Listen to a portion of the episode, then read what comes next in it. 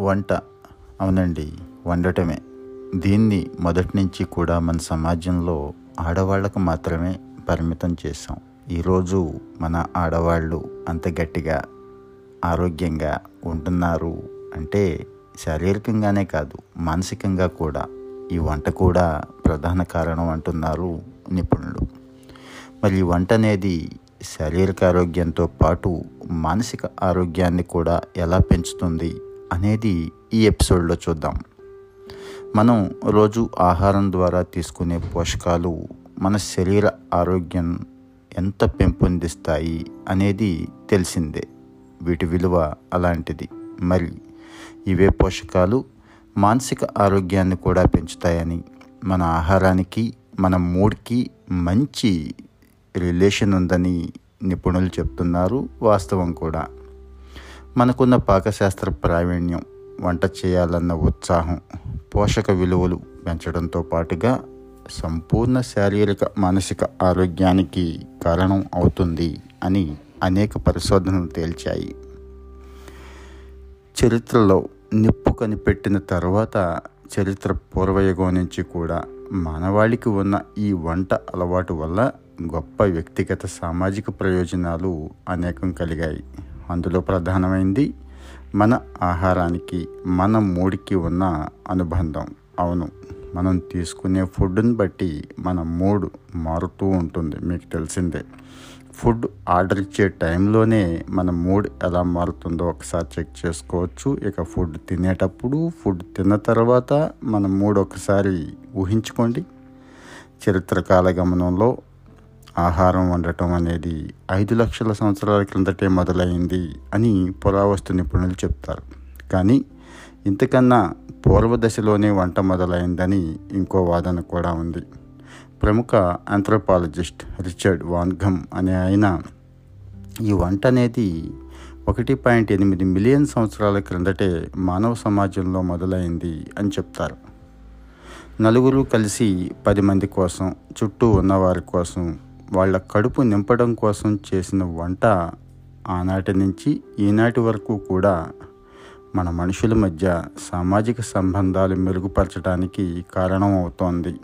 ఇప్పటికి కూడా మనం చూస్తున్నాం రకరకాలైన కార్యక్రమాల్లో అన్న సంతర్పణ దగ్గర నుంచి పెళ్ళిళ్ళు పేరెంటాల వరకు మనం చేసే హడావిడి అంతా ఇంత కాదు. దాన్ని ఎంతగా ఎంజాయ్ చేస్తామో తెలిసిందే.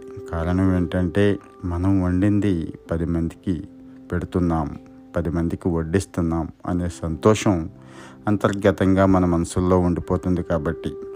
మనిషి ఎప్పుడైతే నిప్పుని కనిపెట్టాడో ఆహారాన్ని వండి తినడం మొదలెట్టాడో అప్పటి నుంచి తన మెదడు అభివృద్ధి వైపు సాగటం మొదలైందని చరిత్రకారులు చెప్తున్నారు. సంఘజీవిగా మరింత పరిపక్వత వైపు ప్రయాణం మొదలుపెట్టాడు ఈ వంట చేయటం తర్వాతే అని అంటున్నారు. కానీ నాగరికత అభివృద్ధి ప్రభావంలో పడి కొట్టుకుపోతున్నాం కదా ఈ రోజున. ప్రస్తుతం మళ్ళా వెనక్కి వెళుతున్నామండి అవును బాగా వేగం పెరిగిపోయింది మన జీవితంలో. తినటానికే సమయం లేదు. కుదురుగా కూర్చొని పది నిమిషాలు హాయిగా భోంచేసే రోజులు పోయినాయి. మొబైలు టీవీయో ల్యాప్టాప్ లేదంటే ఇంకో వ్యాపకం. ఆ సమయాన్ని కూడా ఆక్రమించేస్తుంది. ఆ సమయాన్ని కూడా మనస్ఫూర్తిగా ఆస్వాదించలేకపోతున్నాం. ఇక తినే సమయమే ఇలా ఉంటే వండటానికి ఎవరికి టైం ఉంది? ఎవరికి ఓపిక ఉంది? అంతా కూడా జొమాటో స్విగ్గీ మయమైపోయింది కదా. ఎప్పుడైతే స్వయంగా వంట మానేసి బయట వానికి తినటానికి అలవాటు పడుతున్నామో అప్పుడే మొదలైంది మన దరిద్రం. అవును బయట ఆహారం చెడుని చేయటమే కాదు మానసికంగా కూడా మార్పును తీసుకొస్తోంది. మనం తినే ఆహారం మనం వండుకొని తింటే ఒక రకమైన సంతృప్తి స్థాయి ఉంటే బయట నుంచి తెచ్చుకునే ఆహారం ఇంకో రకమైన సంతృప్తి స్థాయి ఉంటుంది అని నిపుణులు చెప్తున్నారు. ఇంకా స్వయంగా వండుకొని అదేనండి స్వయం పాకం చేసుకునే వారిలో ఈ తృప్తి అత్యుత్తమ స్థాయిలో ఉంటుంది అంటున్నారు. వారు జీవన సంతృప్త స్థాయి కూడా మెరుగ్గా ఉందని అనేక సర్వేలు చెప్తున్నాయి. ఈ దుష్ప్రభావాన్ని ఈ పరిస్థితుల్ని ఎదుర్కోవడానికి కొన్ని దేశాల్లో మంచి మంచి మూమెంట్స్ కూడా స్టార్ట్ చేసేశారు. ఇవి వండటం మీద ఎవరికి వాళ్ళు వండుకోండి మీరు వండుకున్నది మీరు తినండి వీలైతే పక్కవాడికి కూడా కాస్త షేర్ చేయండి అనే ఈ కాన్సెప్ట్ని చక్కగా ప్రచారం చేస్తున్నారు. మంచి మంచి కార్యక్రమాలు కూడా చేపడుతున్నారు. అభివృద్ధి చెందిన దేశాల్లో వాళ్ళకి మానసిక ఆరోగ్యం ముఖ్యంగా మెంటల్ హెల్త్ అనేది మ్యాటర్ కాబట్టి మన సమాజం ఇంకా అభివృద్ధి చెందాల్సి ఉంది ఈ విషయంలో. ఈ విషయంలో భాగంగా సామూహిక వంటశాలలు తెరవడం సామూహికంగా భోజన కార్యక్రమాలు నిర్వహించడం కూడా ఉన్నాయి. ఇవన్నీ మనకి ప్రాచీన కాలం నుంచి ఉన్నవే. సహపంక్తి భోజనాలు మీకు తెలిసిందే కదా? ఆనాటి నుంచి చేస్తున్న కారణం ఇదే. మన పూర్వీకులు ఊరికినే ఏర్పాటు చేయరు ఇలాంటి కార్యక్రమాలన్నీ కూడా. దాని వెనక ఎంతో గొప్ప అంతరార్థం దాగుంటుంది. మరి ఇలాంటి కార్యక్రమాల ద్వారా మనుషుల్లో అవసావహ దృక్పథం సామాజికీకరణ సహానుభూతితో పాటుగా మానసిక ఆరోగ్యం కూడా పెంచవచ్చు అని చెప్తున్నారు. ఒకనొక ప్రముఖ సర్వే అయితే వంట చేయటం అనేది మంచి థెరపీగా కూడా అంటే మంచి వైద్య విధానంగా కూడా ఉపయోగపడుతుంది మానసికంగా అని చెప్తున్నారు. ముఖ్యంగా గుండె జబ్బులు మెదడు సంబంధిత జబ్బులు వ్యసన బాధితులు ఈ అలవాటుని చేసుకోవాలి అని ప్రముఖ మానసిక నిపుణులే చెప్తున్నారు.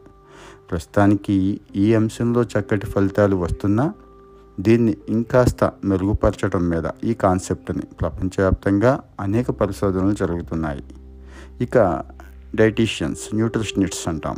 ఆహార శాస్త్ర నిపుణుల ప్రకారం మన ఆహారానికి మనసుకి బలమైన అవినాభావ సంబంధం ఉంది. సరైన పోషకాలు లేని ఆహారం శారీరకంగానే కాదు మానసికంగా కూడా బలహీనతకు కారణం అవుతుంది. ఈనాడు అనేక రకాల అసంతగ్ధత ఆందోళనలకు ప్రధాన కారణం మన శారీరక బలహీనత. ఈ మధ్యకాలంలో ఆహారం మీద ముఖ్యంగా ఎంతో పాపులర్ అయిన మెడిటేరియన్ ఆహారం మీద చాలా ఆసక్తికరమైన విలువైన పరిశోధనలు జరుగుతున్నాయి. ఈ మెడిటేరియన్ ఆహారం అంటే తెలుసా మీకు? నేను చెప్తాను. మెడిటేరియన్ ఆహారం అంటే ఇందులో మేజర్ పార్ట్ పళ్ళు కాయగూరలు పప్పు దినుసులు కాయ కాయధాన్యాలు ఉంటాయి. మైనర్ పార్ట్ గుడ్లు చికెన్ పాల ఉత్పత్తులు ఉంటాయి. చాలా తక్కువ మోతాదులో మాత్రమే రెడ్ మీట్ ఉంటుంది ఫ్లావనాయిడ్లు కలిగి ఉన్నటువంటి ఈ ఆహారం మనుషుల్లో మానసిక ఆందోళనకు కారణమైన లక్షణాలను తగ్గిస్తోంది అని నిపుణులు చెప్తున్నారు. ఇటీవల పరిశోధకులు మానవ శరీరంలో రెండవ మెదడుగా పేర్కొంటున్నాం. ఏంటండి? పొట్ట. అవును పొట్ట మనకి రెండో మెదడులా పనిచేస్తుంది అంటున్నారు. సో ఈ పొట్టకి మంచి ఆహారాన్ని ఇవ్వాలి.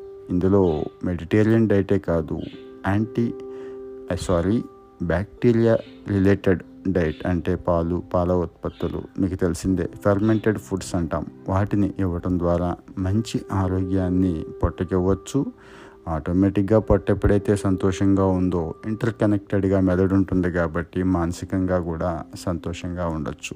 అందుకే ఎంత తింటున్నాం అనేది కాకుండా ఎలాంటిది తింటున్నాం ఎలా వండుకుంటున్నాం అనే విషయం మీద దృష్టి పెడితే శారీరకంగా మానసికంగా చాలా బలంగా ఉండొచ్చు. సో మిత్రులారా మీకు ఈ ఆర్టికల్ నచ్చితే సబ్స్క్రైబ్ చేయండి బెల్ బటన్ ఆన్ చేసుకోండి. వచ్చే ప్రతి ఎపిసోడ్కి మీకు నోటిఫికేషన్ వస్తుంది కాబట్టి మీకు తెలిసిపోతుంది ఎపిసోడ్ రిలీజ్ అయిందని. ఈ ఎపిసోడ్ మీద మీ అభిప్రాయాలు పోస్ట్ చేయండి. Thank you.